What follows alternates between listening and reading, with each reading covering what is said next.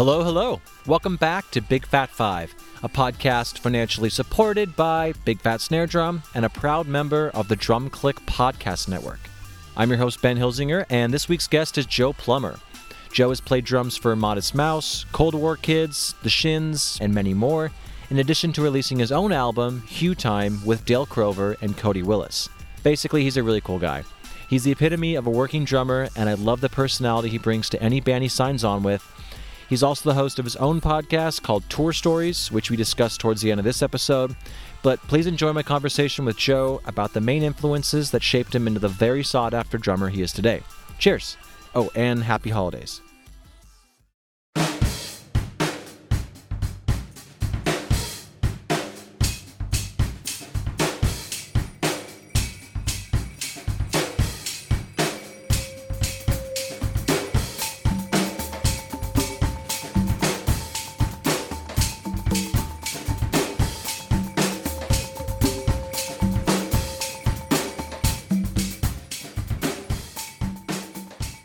So I know you played in the band Bare Minimum, and yeah. How'd you know that? Is it true? Research, man. I'm a creeper. But uh, is it true that you went on one of the, the the Foo Fighters' first tours? We did. Yeah, we opened for him. How was that working with obviously William, who's amazing, Yeah. and then of course Dave? Just, I mean, playing with two of the best drummers to do it. How intimidating Oh, was it that? It was great. I mean, at that point, William had been a big cheerleader of bare minimum, and I mean, William and all of the bare minimum guys. I think every single day for three years spent all of those days together. So we were pretty close friends, and um, and then of course me and William were were super drummer friends, and you know we were. I was around. Well, William and I were friends or pre Foo Fighters during Sunny Day and the whole transition and stuff, and um, it was exciting. It, I mean, it was so fucking exciting, and also Dave kind of crept into our friendship circle as well, and it's just like and to, to a point where you forget he's Dave Grohl, mm-hmm. you know, and he also is, I think, a fantastic human being in my experience with him over the last 25 years. And um, so that first tour was incredible. There was also um, Adam Shudder to Think was in the in the middle slot. So it was kind of fucked up seeing all those insane drummers every night. uh, I heard the very first note of the very first show with them in Denver, Colorado. It was just one of these, you know, big cymbal smashes and broke my kick drum pedal. Dave's guitar tech at the time came running out and fixed my pedal before I even knew what was happening. So, yeah, that sounds like something that would happen to me. yeah. Um, and so you were still living up in Seattle at that point, and then you moved Yeah. down to L.A. And uh, I want to play a song. I think this is I. I've messed up with so many drummers, Mark Guiliana including. I played a song that wasn't him, but I'm pretty sure this is you. And I'll just play it, and then you can maybe talk about the experience of uh, finally making money in music. Felt like.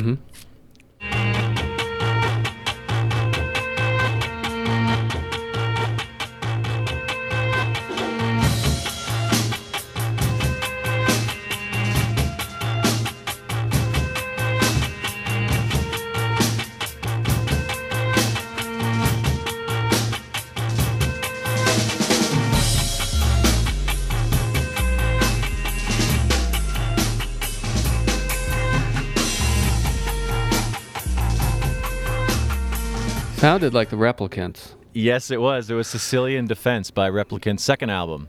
Yes. One of my favorite recording experiences of all time. Probably my favorite recording experience. Um, that was me and Brandt Sandeno and Justin Trosper making a record. That was, I did live in LA and Seattle around, I was moving back and forth at that time. Um, I remember the first New Year's I was in LA was, I think, the first show that we played in Seattle. But that was me and Brant and Justin. We made that record probably over the course of three months. Uh, I was driving back and forth to Olympia, and Justin was just getting command on the uh, studio down there, Unwound Studio, and we were all just learning everything and writing songs at the same time. and we were so we were so aligned with our musical interests at the time. It was, uh, it you know, it was just one of those fucking things that just flowed, Yeah. and it was just fun. And th- there was never any self consciousness about anything, and um, it, it was just incredible. Yeah, the older you get, the, the it's it's hard to find people that are on the same page. It's uh, financially, t- schedule wise, creatively. That's a you look Yeah. back on those and it's like Jesus. Yeah. But uh, yeah, so let's just get into your top fifteen. I would assume, yeah, yeah. Or we can keep it to five. I just couldn't decide. dude. I'm with you. But uh, the first one is a specific groove that completely changed the way you think about drums, and you said it was Glenn Kotche from the song "I'm Trying to Break Your Heart." By of Yeah. course Wilco off Yankee Mhm. Hotel Foxtrot. So, do you want me to just play a little bit of it and then we can talk about it afterwards, or do you want to go Sure. the other way around? No, let's hear a little bit. All right, let's do it.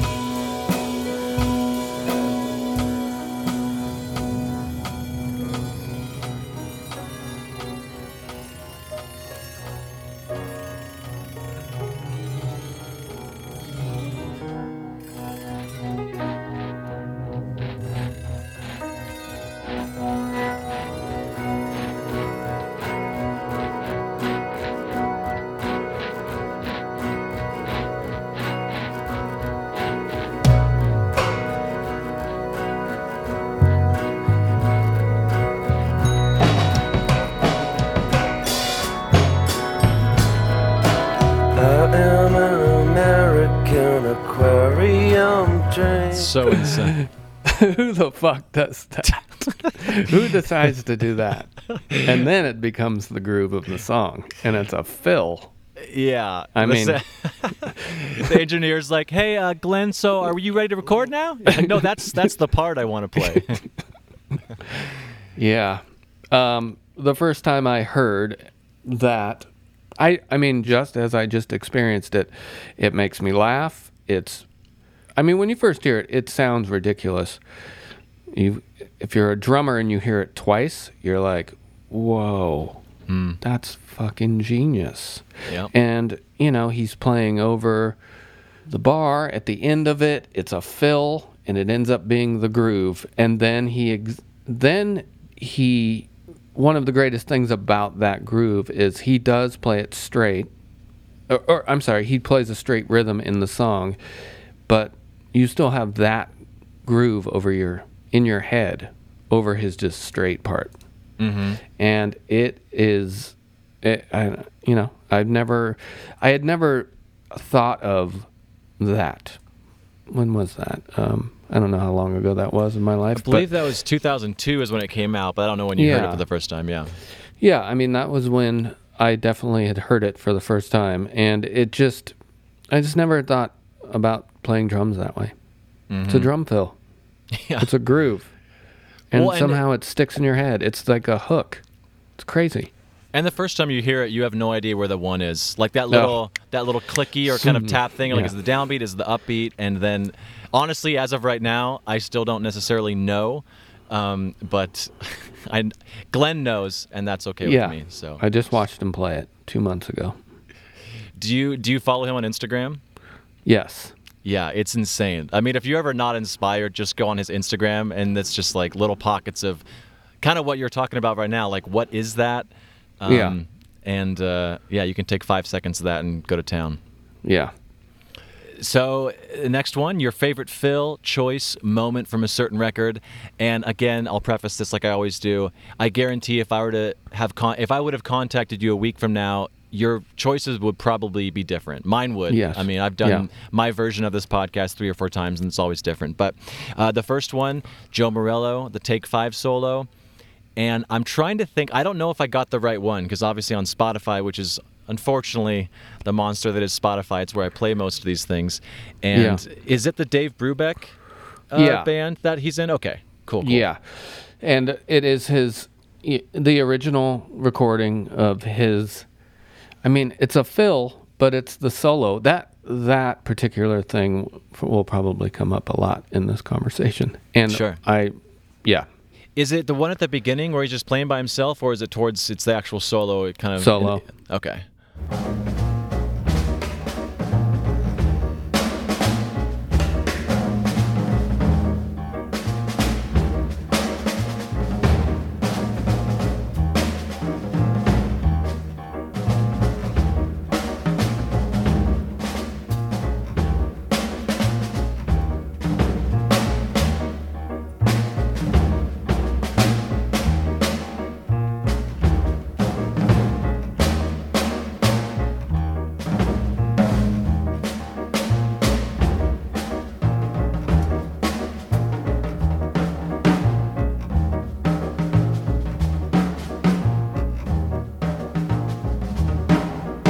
That is you know again it's it's kind of like a long stretched out fill but i can just hear all the fills in it and it's interesting because it is also just single you know largely single notes towards the end he he gets he he does other stuff but in my head i i just think of it as this fill behind the you know this 2 minute fill behind a piano in 5 Yeah. um, yeah, and I'm not, I'm not much of a fill guy in the sense I like them. I just don't think about them that much, and but I think of things that function as fills. And uh, initially, when I was thinking about this, I was thinking about the intro to a Black Flag song called "Nothing Left Inside." All right. Let me see if I can find that. It may be a tape manipulation, or it may be a drum fill, or There we go. Let me just play that real quick. Yep.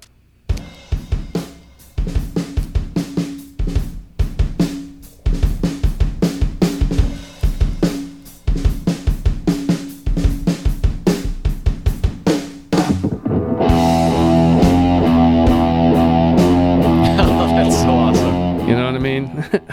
so even that, um, if let's say that's a drum intro, let's say uh, by definition that is just a drum beat intro, but there is a fill that goes into the song, obviously, and it is a retardando triplet, and it also sounds like the tape fucking slows down, and I don't think that's that. I think Greg Ginn is going plugging in his guitar or something. It's really weird. That is one of my favorite fills of all time. I actually want to hear that one more time. Uh, yeah. Try to catch up with how many times I've listened. Yeah.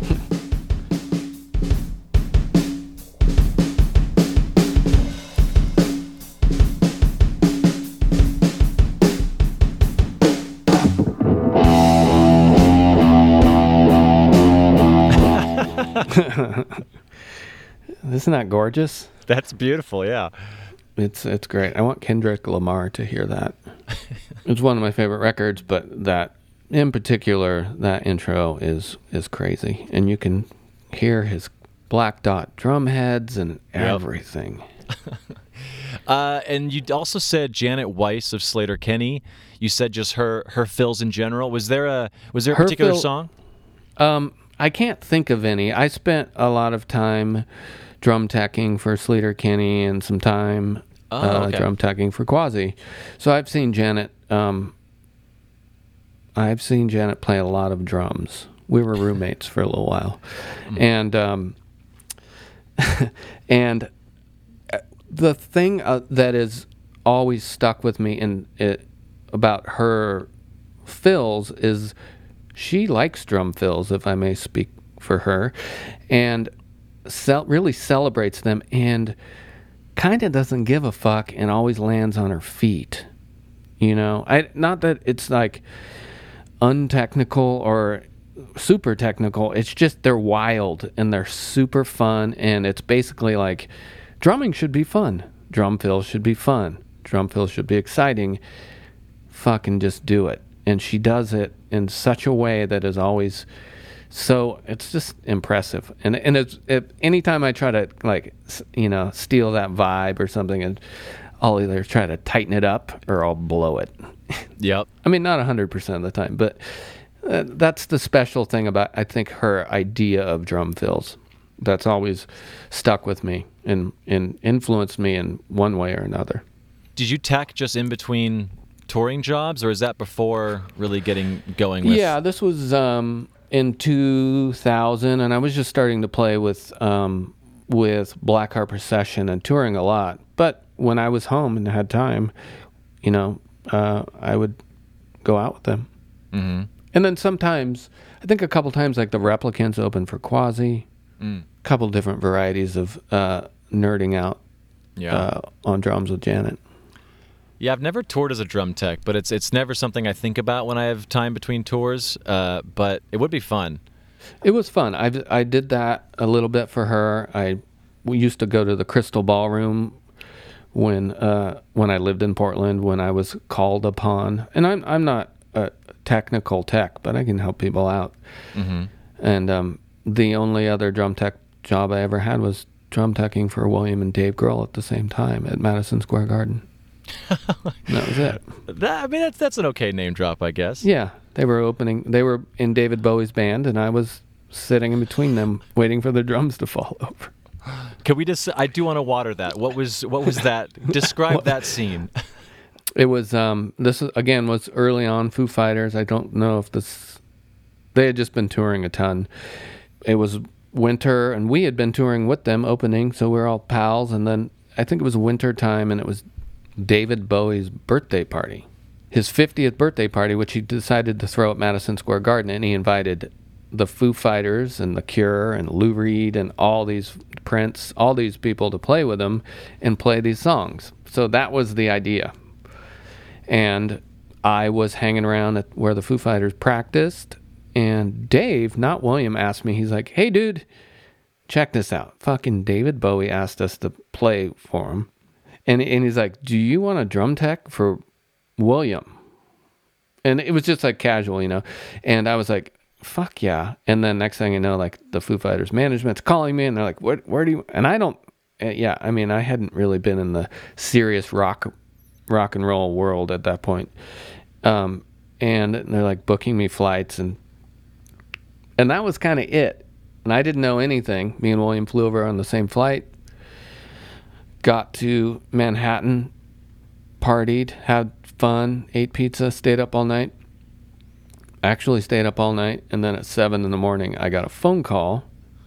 William had never told me about this. I Dave didn't tell me about it, but he probably just didn't think about it at 7 a.m., I was probably just going to sleep. My phone rings, and the guitarist for Sonic Youth, Sonic Youth was another band that was opening. The guitar tech for Sonic Youth calls me and is like, Hey, is this Joe Plummer? And I was like, Yeah. And he's like, Hey, we're all waiting for you in the lobby. And I was like, For what? And he's like, Rehearsal. I was like, What do you mean, rehearsal? And he's like, We got to go to Connecticut to rehearse. And I didn't, I still didn't know what was going on. I thought it might have been Foo Fighters management or something. I just didn't. I was in a fog. I Yeah. run downstairs and all the techs are waiting in the lobby, and we had a rehearsal that day with all of the bands in some big theater in Connecticut before the show at Madison Square Garden. So I show up there. I I still don't know anything. Like where are the drums? And it takes hours. And finally, actually, a couple of Sonic Youth people helped me out. And I set up a drum set, and then someone from David Bowie's camp comes up to me and is like, We're going to ask Dave to play drums too. So can you set up a drum set for him and order one? And I was like, I don't even know. I don't even have a phone. You know, like, Yeah. anyways, eventually that got taken care of. And they rehearsed, and then uh, I met David Bowie. He thought I was William that afternoon, which was fun for 30 seconds. And then I was like, "You want to talk to this guy, not me?" And Yeah, then, yeah. um, and then we did the the show the next night and taped Dave's drums down. They were still falling over, and a lot of funny details. A lot of things ensued, but uh, I made it through teching for those. And also, David Bowie's drummer was playing too.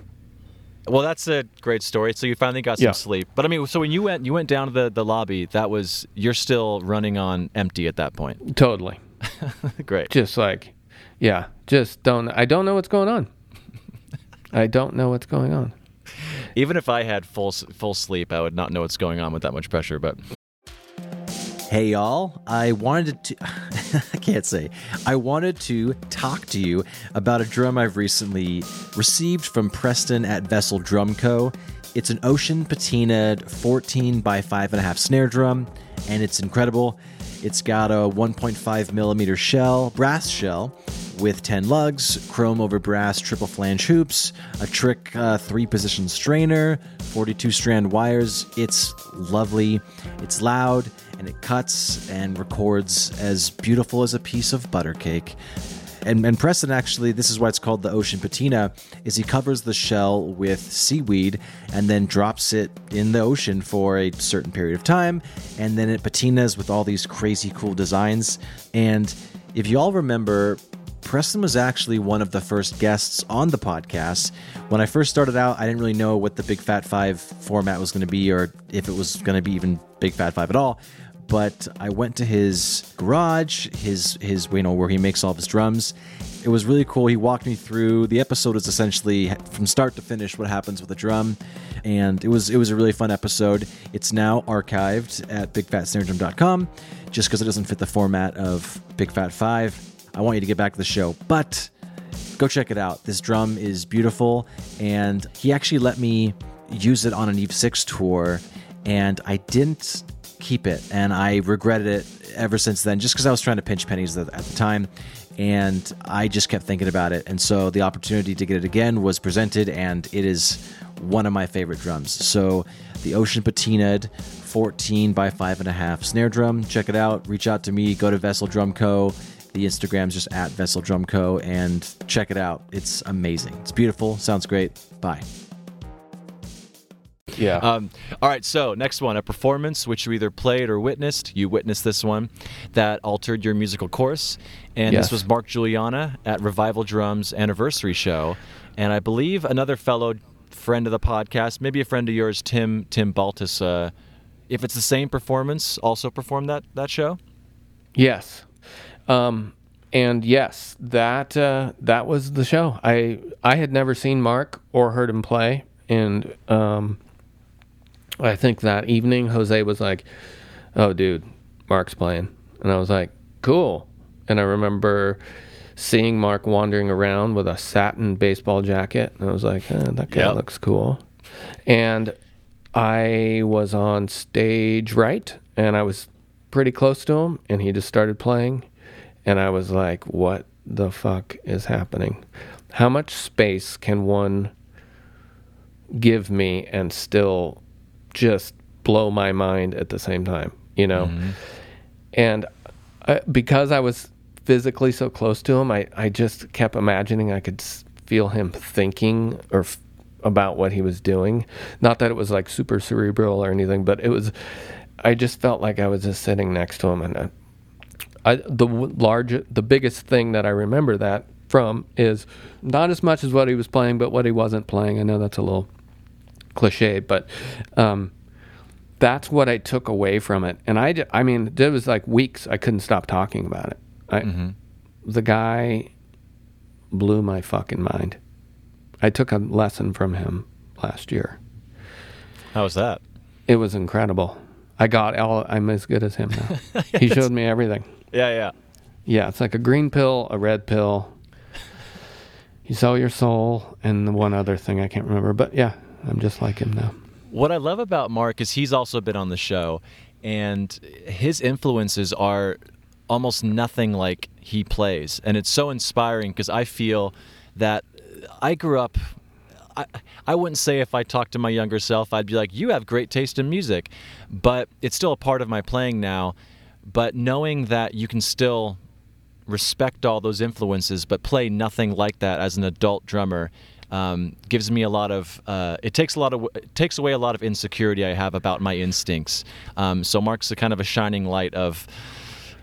Yeah, you can still do your own thing, but love Matt Cameron, but play like he does. You know, Yeah. meaning play like Mark, but have all these huge rock drummer influences. Um, and not, I don't mean anything bad against Matt Cameron. I wasn't putting him in the category of bad taste. He's an incredible yeah. drummer, just different than what you would assume Mark Guiliana plays. Um, is what I meant. But yeah, Mark's Mark's he's he's the dude. He's yeah, he's my favorite living drummer. So if I could, and I know you paid money, and the people that are listening did not, but what was the biggest takeaway of the lesson you had from him when it comes to your drumming? Um, when it comes to my drumming, Yeah. it, it, I, this class was um, an improvisation class, Mm.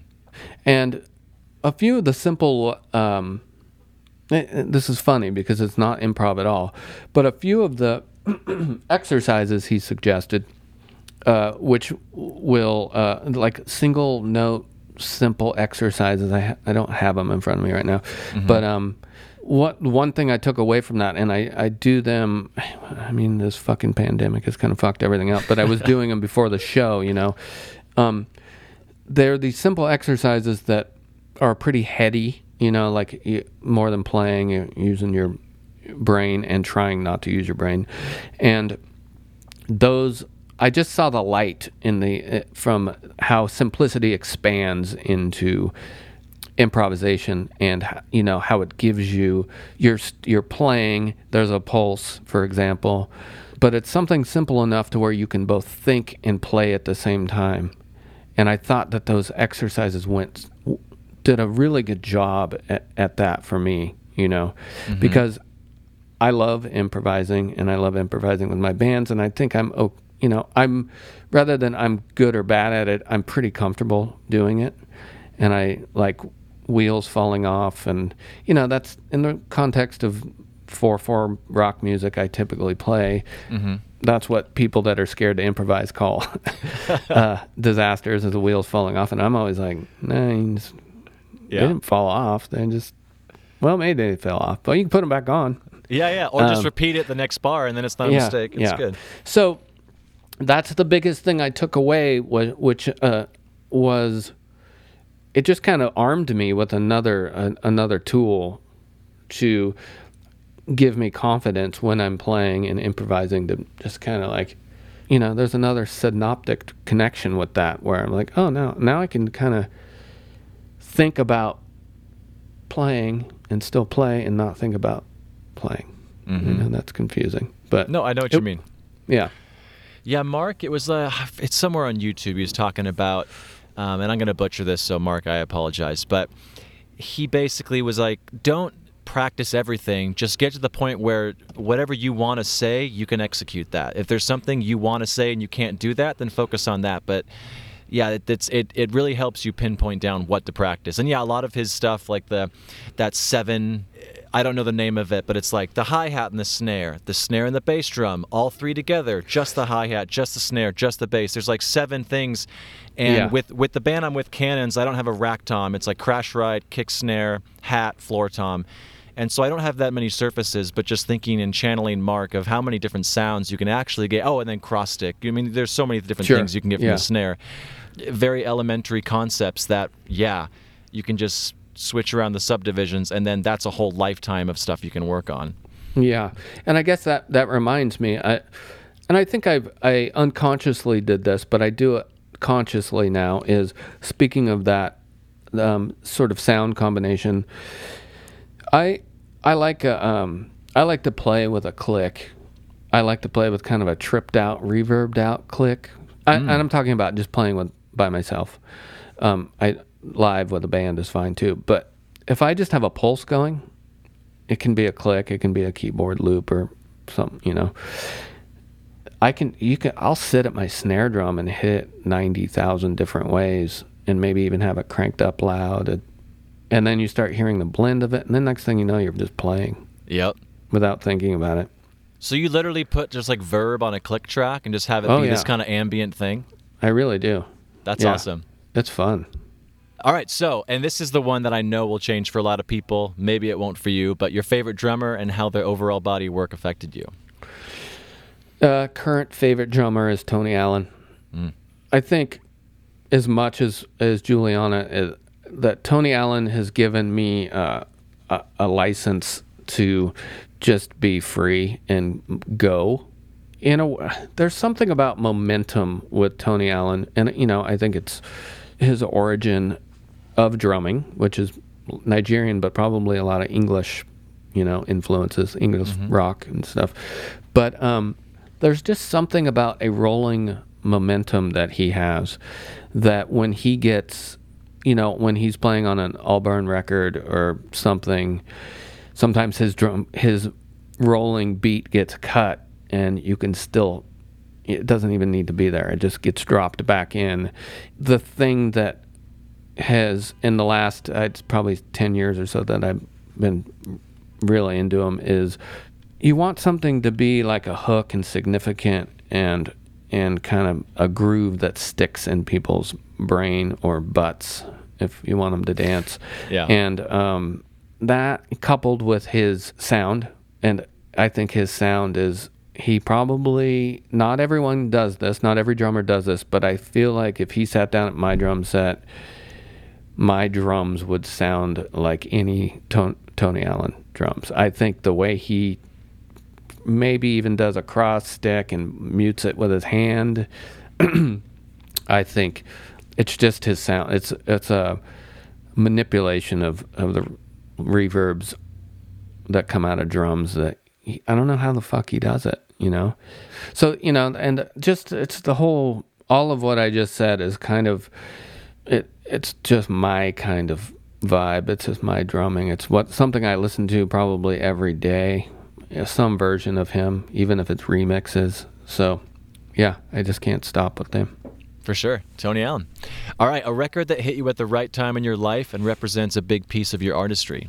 Um, well, there's a lot, but I can. Uh, there's one that that goes back to my youth, which I was listening to punk music and starting to play drums all around the same time, and uh, again, it was punk, punk music like aggressive, fast punk music, GBH, the Subhumans, you know, other American hardcore and stuff, and then I found the Minutemen, which was on a punk label, obviously, same as Black Flag, SST, and um, it just I it, I was also trying to play the play with these punk records, and I was doing fine.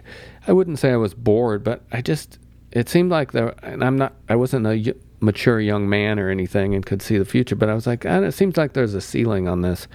Um, and then I heard the Minutemen and Double Nickels on a Dime and George Hurley, and it had the punk energy. It was fast, um, but it was funky and it was anything really. I mean, there was songs he plays with his hands. There's some conga songs. There's uh, lots of side stick stuff, a lot of funk stuff, and that hit me in a way that it just opened up my world to probably every other kind of music that I was not listening to at that point. I was just punk guy.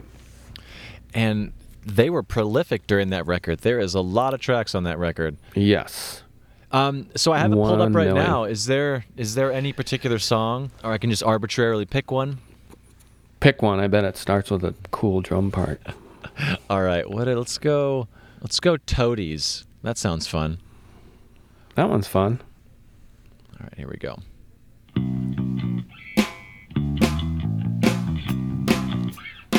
With that.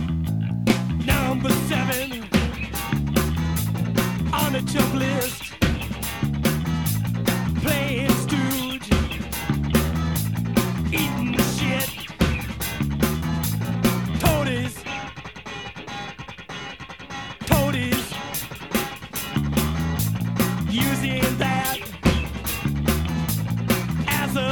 A reason for kicking shit.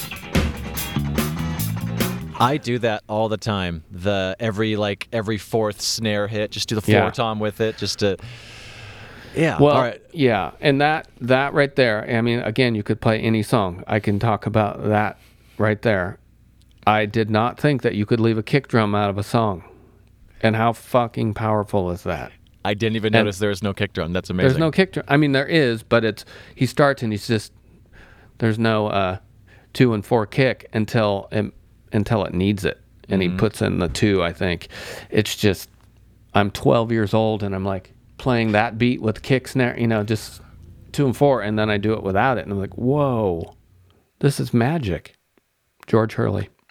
All right, so let's just go on. You did you did mention Love Supreme, but for the sake of time, um, let's just move on to the sound of a particular record. Nothing against Love Supreme, but the sound of a particular record that helped to mold your tuning style. So I do want to kind of focus on this because you you play with a lot of bands, um, and I you don't have a sound. What I like about your playing is you definitely you have fun with recording techniques and, and different drum sounds, which is rad. So I know that there's not this is my sound, the one record. So you gave me a bunch of options, which is understandable. So let's just go to the first one, which is public. Is it Public Image Limited? Is yeah, you Public it? Image Limited. Yeah. Okay.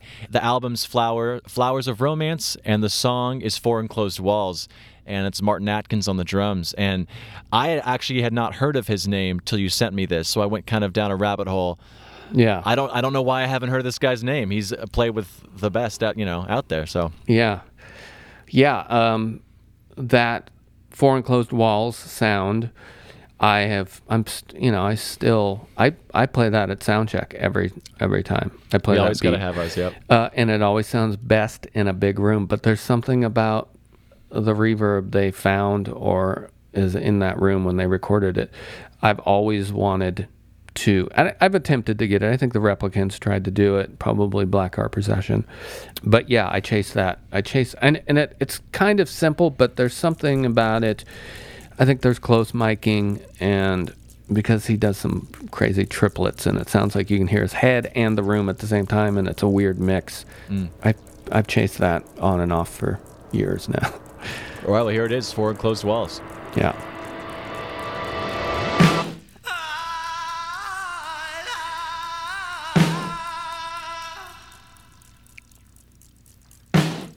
Like what is that sound that's going on right now?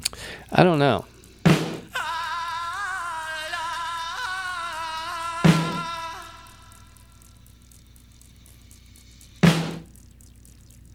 Gate also. Yep. Lots of gate. Yeah.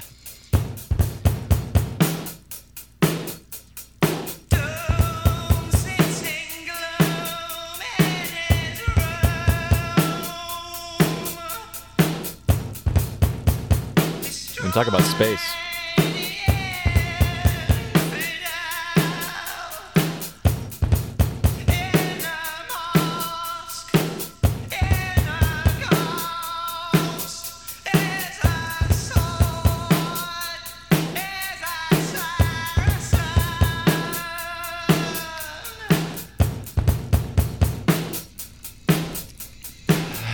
I mean, that's the kind of beat. That's why we all become drummers, is to play that kind of beat in a song. Yeah, yeah, and uh, as I I realized and forgot about, it's the fucking gate, and I remember not knowing what gate was. Maybe when I first heard, I mean, I knew what it, maybe knew what it was, but I didn't know how it functioned. You know, and the reverse effect of it, and gated reverb, etc. But yeah. I, I didn't I guess part of the reason I love that so much is I didn't really understand it when I first heard it. Well, and you can tell he's playing that. That's a take because there's parts where the bass drum. It's it, there's there's fluctuations. There's some humanity behind that beat, but it's also so robotic in the way he's executing it. But you can tell it's not a loop. Yeah. Um, and it sounds amazing. Yeah, I need to go down a rabbit hole of his playing. I'm excited that you even brought this guy up, and I'm embarrassed that I didn't didn't know him before. I, I probably know his drumming, of course, but I didn't know his name, Martin Atkins. yep. All right, so next one, uh, legend, and I believe you've actually worked with him in the past, but Dale Crover from Yes. the album Houdini by by Melvins. So let's just go ahead and play that. Okay. Or I guess wh- which song from? Uh, I didn't think about a song. Um, No worries. Yep, pick one. Just going off the fun name. Sky Pup sounds fun. There we go.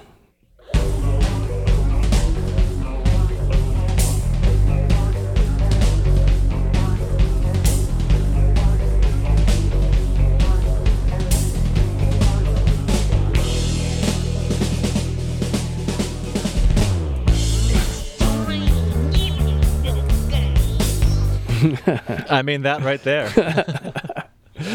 That's cool. Just going back from the snare to the, I'm assuming the hi hat he's hitting it or some sort of metallic thing. Yeah, that is a ribbon crasher. I don't know if they're still called that, but that is the f- mysterious sound when they. I, I had never heard that before either. I was always Yeah. like, "What the fuck is that sound?" now I have like ten ribbon crashers. Um, I think I recorded in that studio to try to uh, get that sound. Again, it was a it was a room sound. I I was a little naive when I when I was chasing that sound because what Dale comes from Dale's hands that go to the drums is not achievable for anyone. It's only Dale's the only one that can do it. And mm-hmm. but you know, like that that kind of small he, on that record there's some huge, gigantic deep snare sounds, but that one is like a kind of a 60s sound. He probably is using some rap sticks or something, I feel like. And um I, I guess the versatility on that record uh, of sound is maybe something that I'm realizing is maybe more influential because there are some really big, cool sounding drum stuff on on that record, and um, I, I mean, bare minimum. uh, I think we just only listened to Houdini for one tour. That was it, just Houdini over and over again. And what was it like working with him? And what in what context did you work with him?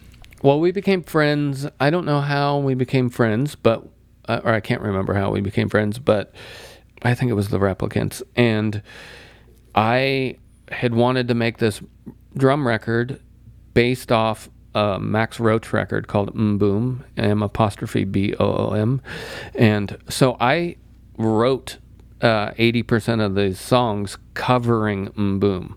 So I recorded drums. I can't approach jazz or Max Roach's drumming ability, uh, style, anything like that. But it was fun, just like playing along with it, and then recording it, and I was like, "Whoa, this is cool." So I kind of wrote all these pieces, and then asked Dale and Coady Willis, who was in the Melvins at the time, to play on a couple songs at first was my idea and then um, we just made a drum record together called hue time. And working with them on that was it was amazing. It i just went down to la i had these pieces. I played them for them. Toshi kind of played some of it back and then we played with it. And then between the three of us we just kind of took over. Kyle crane plays on the record too. Um, working with him is i mean i wish i could do it more. I've always wanted to be in dale's band but um, i can't imagine what it's like for buzz over the last 25 years because playing with Dale, it's so satisfying. Whatever whatever the playback is from Dale, whether it's playback or you're just playing in the room, is always like, wow, that's cool. And he'll be like, do you like it? Sure. I could do this. Oh man, that's cool too. Damn it, that's cool too. so yeah, I it was a, a bit of a dream come true making that record with him and Coady. So um, I'm kind of hoping we can do it again. I'll will it into existence for you. It's gonna happen. Thank you. Yeah, no problem, dude. Great. So uh, Hugo Burnham, which to bring up the trap set was the last episode Joe recorded, which I hope I'm not sure why Joe stopped, but I hope he continues because I love Joe's podcast. But uh, Joe yeah, might come to my house today. we'll tell him he needs to get his microphone back in front of his face. Yeah. But yeah, so it's Solid Gold by Gang of Four, and Yes. of course it's Hugo Burnham on drums. Record came out in 1981. Um, I love Hugo's playing, but uh, yeah, what about this record? Got to Well, I mean, yeah, I, I- another record that is influenced the way influenced my playing as much as the sound I was probably chasing for the mid 2000s. Um, that disco again, gated reverb, punk disco sound, which I still love every time I hear it. Um, even if it's someone like LC, you know, LCD doing it or Gang of Four and everything in between again, the sound it is largely the it's the kick, the snare, and the hat, and that's all you need, right? And um, I- it, I just feel like it, a sound without those being um, individually mic'd. I feel like just get like one mic over the top of those three instruments tuned correctly uh, is one of the best sounds ever, and you can squash it. You can and you sometimes don't need it, and if, it's key if you got the low frequency out of the bass drum, and and I have mixed drums before. I have a bunch of mics, but then I concentrate on one mic or overdub one mic of playing the same beat, mm-hmm. and it's it's always been that punk or disco kind of Gang of Four beat, but then you just do an overdub of it and smash it, and it just makes it like so aggressive and fucking dancey and um, uh, amazing. So I don't, I can't imagine that's what they did. I have no idea what they did to make uh, Solid Gold and a couple of their other records, but it's just again another irresistible sound that I have. And then the playing, I just ripped it off. I just ripped it off so hard and did a lot of that when I was in Modest Mouse. Me and Jeremiah both. So Yeah. fun. So Yeah. fucking fun. Uh, do you want me to just arbitrarily pick one, or do you have a one in mind Yeah. that's uh, okay? Uh, yeah, I can't remember. Yeah, pick one, please. All right, I'm gonna go with the album starter. I'll go uh, "Paralyzed," which is uh, fun for a lot of reasons, actually. Yeah.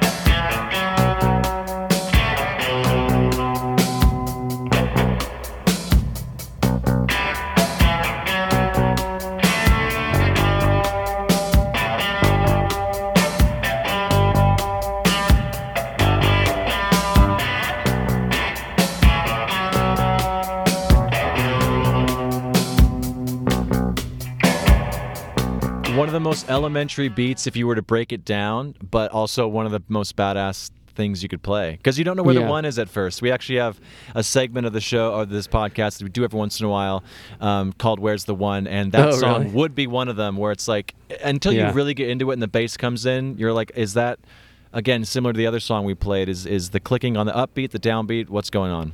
Right.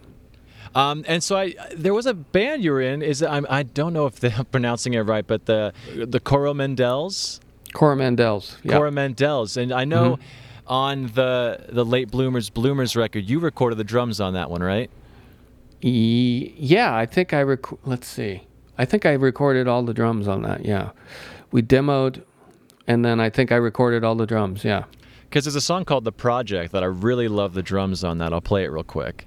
All right. And I'm curious, yeah, kind of breaking down the the vibe of the drums on that, like how they were recorded.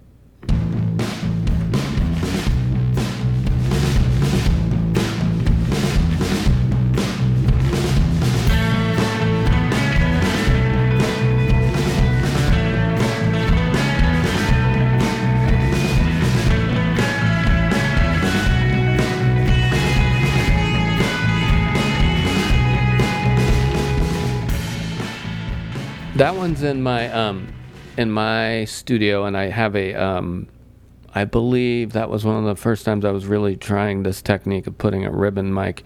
So we have the studio, they were direct recording the drums. It's a small room.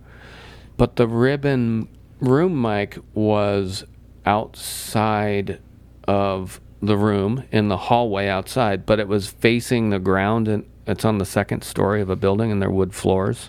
Mm-hmm. And it was a, facing the ground. And it was like two inches from the floor, and so it would get the the kick drum sound of the on the floor, and then it was capturing the room, and then the rest of it's just some overheads that are getting the room. I mean, it's obviously very roomy.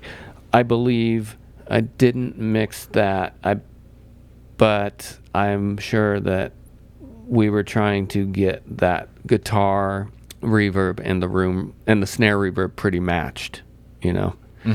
Um, a little bit surfy, I guess, but but yeah, I'm just hearing that back. That that floor technique kind of worked because it's a big room, but it's just a old wood floor that you're that's reverberating. So Um, well, for the sake of time, I do want to go to a few honorable mentions because it was it, it was a category that you just want to say their overall playing, and so uh, Sara uh, Lund, Sara Lund Yeah. from Unwound, yeah, you said just her her groove style in general. Yeah, and and again, going back to uh, some of that that punk disco stuff, she was one of the first people that I saw do it in a way that was not was like a little more laid back and just stuck more of a groove than say uh, this is no diss on anyone else who was doing it, including myself at the time, but um, The Rapture was kind of doing some things like that, and I forget the drummer's name, but he and I's style was like a little more aggressive, and Sara just has this crazy laid back version of it that's just it. It's the groove. It's it's amazing, and I I drum I did I drum tacked for her too. I roadied for them. That's why I got to watch her so many times. And there, there's some sort of uh, tie-in with Unwound and Replikants, right? Yeah, Justin, the singer, is the guitarist for Replikants. Okay. And then Yeah. Cindy, Cindy Blackman, her, her, the, the feel of all, all of her solos. Yeah, I've been watching a lot of her solo solos lately, and um, yeah, I'm not. I, I like solos. I, I don't think about them that much, but I've been watching her solos so much. Yeah. Um, and I'm just digging it. Um, and then one more, Anika Ni- uh, Nilles. I think she says it's either Niles or Niles, depending on where you're from. She accepts both, but yeah, Okay. Anika, Anika Nilles. Okay, Anika Nilles. Yes, uh, and I've just found her on Instagram. I'm assuming. I Yeah. can't remember how. Yeah, her her technical version of a groove is something. That's another thing I play with. I try to play with her Instagram videos all the time. Mm-hmm. Good luck. You know, and uh, but it it it teaches me a lot. You know, shows me a lot of things I don't know, which doesn't bother me too much. But uh, yeah, I, I love her playing. I want to see her play live with anyone. I, It seems like she plays with pretty big, sometimes pop bands. It sounds. It seems like, but um, yeah, I just love her. Um, it's just not technical is not a bad word to me. Um, But if it is for anyone, watch her play because she's a fucking technical and groovy as fuck. Yes, she is, man. Yeah. Um, so before we go, because I do have to head out, but talk a, talk a little bit or talk a lot a bit about Hmm. your your podcast tour stories because I do. That's why I was intimidated today because you're a great conversationalist. I love your. Oh, I love I love the podcast. So do a little promo for that because I definitely want people to who obviously enjoy talking about music. You don't just have drummers on the show, um, so you obviously expand. But uh, yeah, talk a little bit about the show. Yeah, so I started um, tour stories while I was in the middle of touring in 2018, I think, maybe 2017, of uh, in the middle of touring a, a ton with Cold War Kids, and uh, I had gathered some stories and was editing editing them on the road, and sharing them with my colleagues at Ruinous Media, and we're like, oh, let's do a podcast. Uh, it seems like it'll work. And then Chris and I, one of the Ruinous guys, started editing them together and adding some music and brainstorming some ideas. And it kind of took off. Dale Crover was, I believe, Dale Crover was our, f- no, a drummer. Brian Teasley was our first Mm, okay. story, uh, and I think Dale was our second. And I, I was just, just out of the blue, I was like, I want to get these tour. My tour stories are funny and ridiculous, but it was always sticking with me, like that the Motley Crue, uh, cliche rock stories are fine. They're sometimes fun, but they're not really that important to me as the monotony of touring, for example. Um, and at the same time, I didn't want to get too insider baseball because it'd be like, oh, insider jokes about backstages isn't going to be fun for people. Yeah. So somehow I arrived at gathering stories, and I'm trying to edit, so they're f- largely for s- for everyone, and they're long and they're short and they're dumb and quote unquote boring sometimes, but the boring ones are about being bored usually. Um, and yeah, and it's I'm on my 90th show or something, and um, I have parlayed, pivoted, if you will, into a, uh, a- an interview format as well, uh, due to uh, our involuntary rock and roll break. now I'm starting to kind of combine them, and guests want to do both. Um, so that's it. That's tour stories slash the check-in. But um, yeah, that's it. And amongst the other podcasts we do at Ruinous, um, that's my gig. Yeah, I've tried to be less precious with. I mean, I I kind of put myself in a corner by calling this Big Fat Five, but Mm-hmm. uh, there's so many different episodes and things I want to do that I'm like, well, it doesn't fit the podcast, but Yeah. um, it's all a learning process, so it it don't ebbs and flows. Yeah, I But- and um, yeah, with with pivoting to the check-in, you know, every once in a while people are like, "Different show." It's like, I don't fucking. Does it have to be? Like, not really. Yeah. And I have um, in the springtime, I will have a new podcast with Dan Gallucci called Demoitis, and we've done one episode with James Mercer. We are discussing demoitis. For people who don't know, it's the feeling you get when you can't achieve the initial demo or writing and recording of a song you're doing. So you go into the studio and you're like, fuck, the magic's gone. I have demoitis. The demo sounds better. The thing on my phone sounds better. And we discussed that with James Mercer, and he played new slang demos for us, which is crazy. Mm-hmm. Um, but Dan and I are going to um, move forward and probably get six for a season coming up in the spring of 22. Is it going to be kind of you you play the voice notes kind of thing and just di- dissect the stems and Um, yeah, that's what we did with James, and we the other interviews we played little clips, and when obviously when you can, I mean, there could be a story if you don't have the tapes, um, or the recordings also, but everything we've done thus far, we've had some recordings to reference, and um, again, James James's new slang demos on a mini tape player uh, are incredible I'm sure. and really funny lyrics, you know, nonsense placeholders, and it's just a it's. I like listening to that episode. In fact, Yeah. and we're also, you know, wanting to and typically winding up discussing the the environment surrounding it because that explains it a lot too. And we can get technical, or we can get sort of social and you know talk about these things with people's lives at the time. And wh- and the reason they recorded it in their kitchen was because their life was like this you know? So it's it's really interesting. Well, Joe, uh, thanks for being on the show, man. This was awesome, and I'm a big fan of your drumming, so appreciate you being on the show, dude. thanks man. It was it was really fun i feel like i could talk for a long time um, but yeah thanks a lot and uh, i think you're traveling around the world so travel safe And that's the show. Be sure to subscribe, and if you're listening on a platform that allows for ratings or reviews, do that. It helps more people find the show, which means the show will get better and bigger, and hopefully I'll have a chance to sell out one day. But you'd be an OG listener that could brag to all your friends. Um, anyways, also, why don't you go ahead and check out bigfatsnaredrum.com and follow us on Instagram, Facebook, Twitter, and all the socials. Just search for at Big Fat Snare Drum and you will find it. This show is edited in part using iZotope RX8 audio editor. It's amazing. So go check that out at izotope.com. Bye.